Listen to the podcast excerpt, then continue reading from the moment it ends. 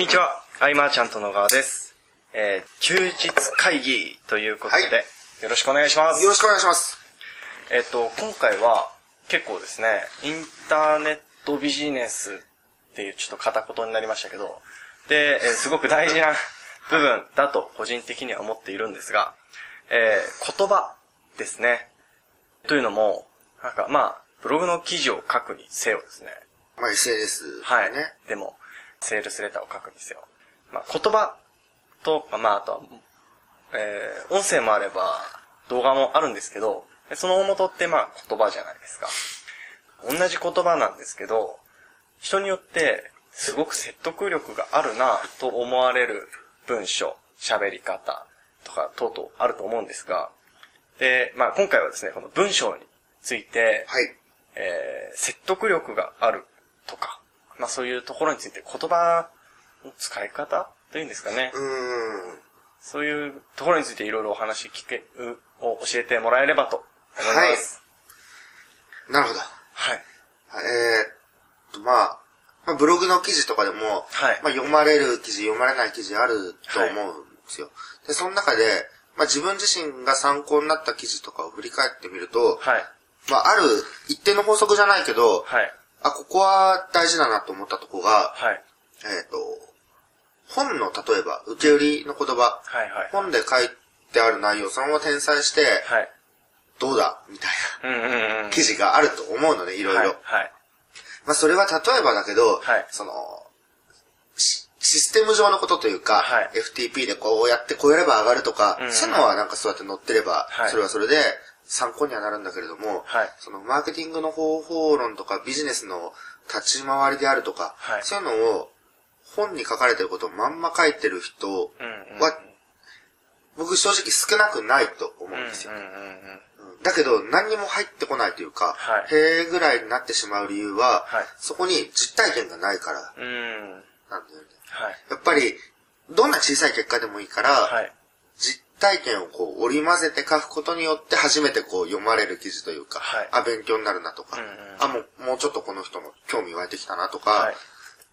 いうところが一つ大きなうんうんうん。判断で、はい。で、この実体験を通すと何が強いかっていうと、はいいろんな世の中で定説されてることはいを否定することもできるわけですよ。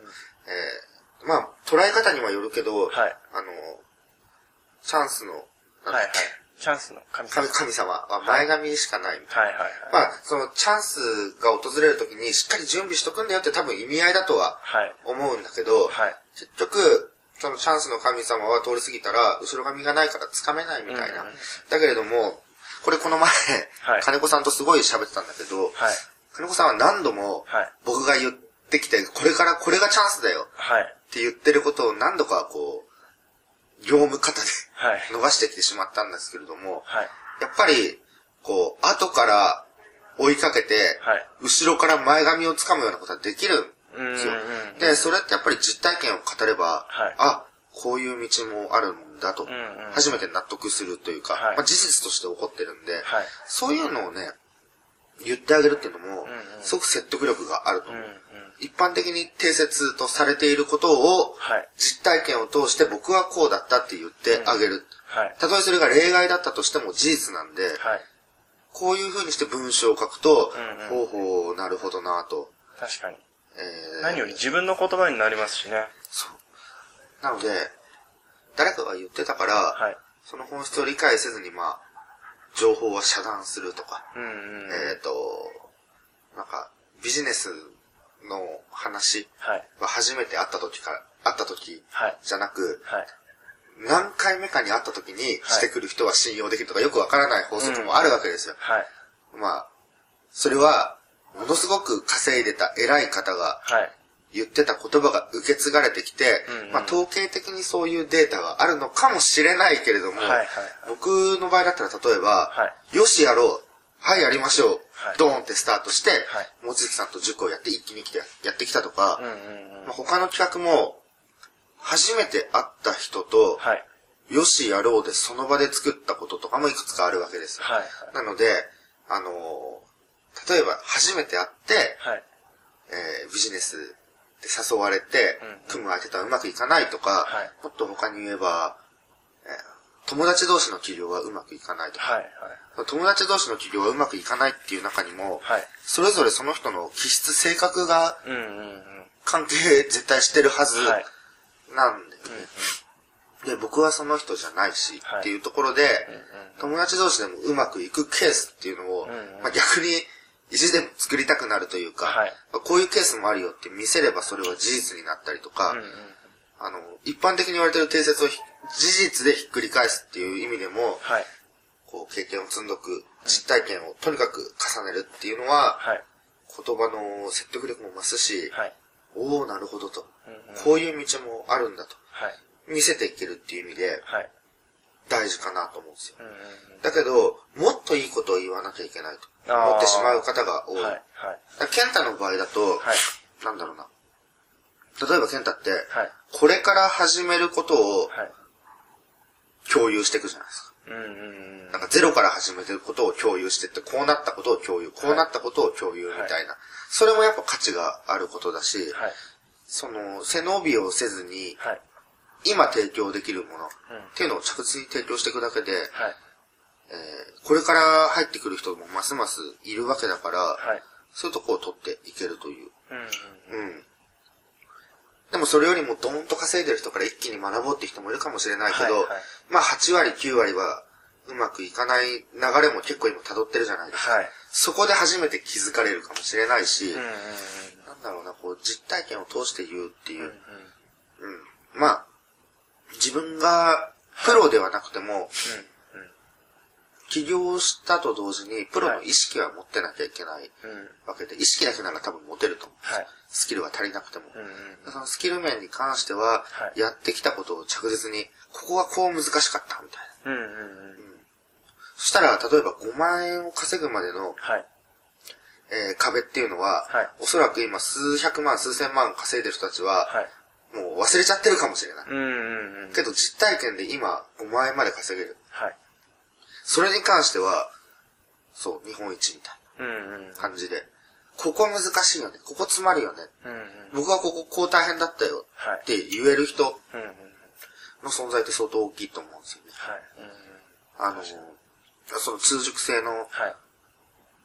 なんだっけ、ビジネス塾はいの運営頼まれてた時も、えっ、と、まあ講師の人みたいな、はい。すげえ結果が出てる人とかたまたまに来てくれるわけです。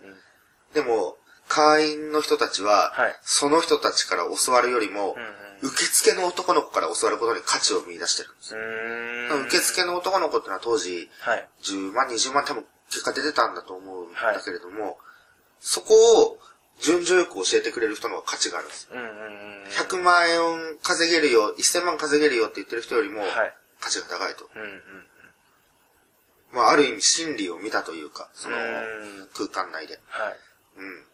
なので、必ずそうやって需要というか求めてる人がいる以上、はい。えー、なんか立派な本を読んで、うんうん。そのマーケティング手法をバーッとうんうん、ただ書き写すような、はい多分虚しさも感じるうんうんと思うし、はいえっ、と、ネット上の自分とはい本来の自分のギャップがうんうん。出てきてしまううん場合もあると思はい。うし、うん。なんだろうな。あとは、月収何百何十何万円達成みたいなこと書いてあ。ああ、いますね。はい。えっ、と、不思議じゃないですか？うん。まあ、月収何百何十何万円達成、その、最後の円まで達成してると、毎月その額なわけは多分なくて、まあ、法人で会社を作っているんであれば、野球報酬は固定なんで、はい月収に動きはないわけで、うんうんうん。うんだからまあそういう表現をしなきゃ。いけないと思ってる方ももしかしたらいると思うん思うんですよ。全然そんなことはなくて、はい。やってきたこの等身大を見せる価値は、今こそ高いと思います。その、よくわからない月収を。その、1万円の位までをこううん言ってる人は多分それが最大月収だったのかうん。わからないけれども、はい。個人事業な、であればまだそういうふうな表現はあり得るはい。のかもしれないけれども、うん。うん。って思わなかった、ちょっと。そうですね。あのー、まさしくなん。か、えーっと、これ、まあ、多分これから今勢いづいてる人にとっては、なん。だろう、ちょっと、かますというか、うん。なん。か、すごいこの人って思われなきゃいけないみたいなまあ、思いはあるんだと思いますね。はい。そういう立ち位置に入る。まあ、アフィリエーターとかは特にそううんうんうん。だと思うんだけれども、うん。まあ、最初は当然数字で見せれるわけないけれども、はいなんか作ってしまった数字をもう掲げてしまったりしたら、はいあとは本当に苦しくなるだけなんで、うんうんうんうん。で、実際にはい。僕がすごいなと思っている方、まあ、たまにこう、はい。申し込みボタンを押してしまうような方々は、はい。まあ、月収とか別に書いてない。ですもんね。なんか、いくらいくら稼いだからどうとか、はいはい。見せずに。うんうん。で、僕も、そうやって見せていくことが、まあ一番の証拠になるっていうのはもちろんはい。分かって、はいまあやっていたんだけれども、そこの数字だけに目が止まってくるお客さんが増えると。うんうん。で、自分が実際いろいろお客さんと対峙付き合ってみて、はい。どんなお客さんの時が一番こう、よく、しかも結果が結局出たかというと、はい。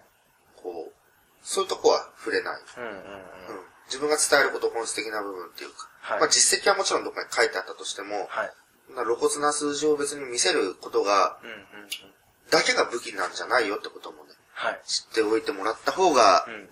ちょっと肩の荷が下りるんじゃないかなと。うんうんうん。作ってしまわなくても、はいはいはい。うん。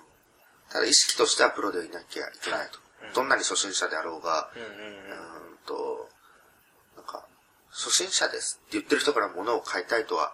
多分思わないし、うん八百屋さんがね、八百屋、八百屋初心者みたいなのとかも嫌だし、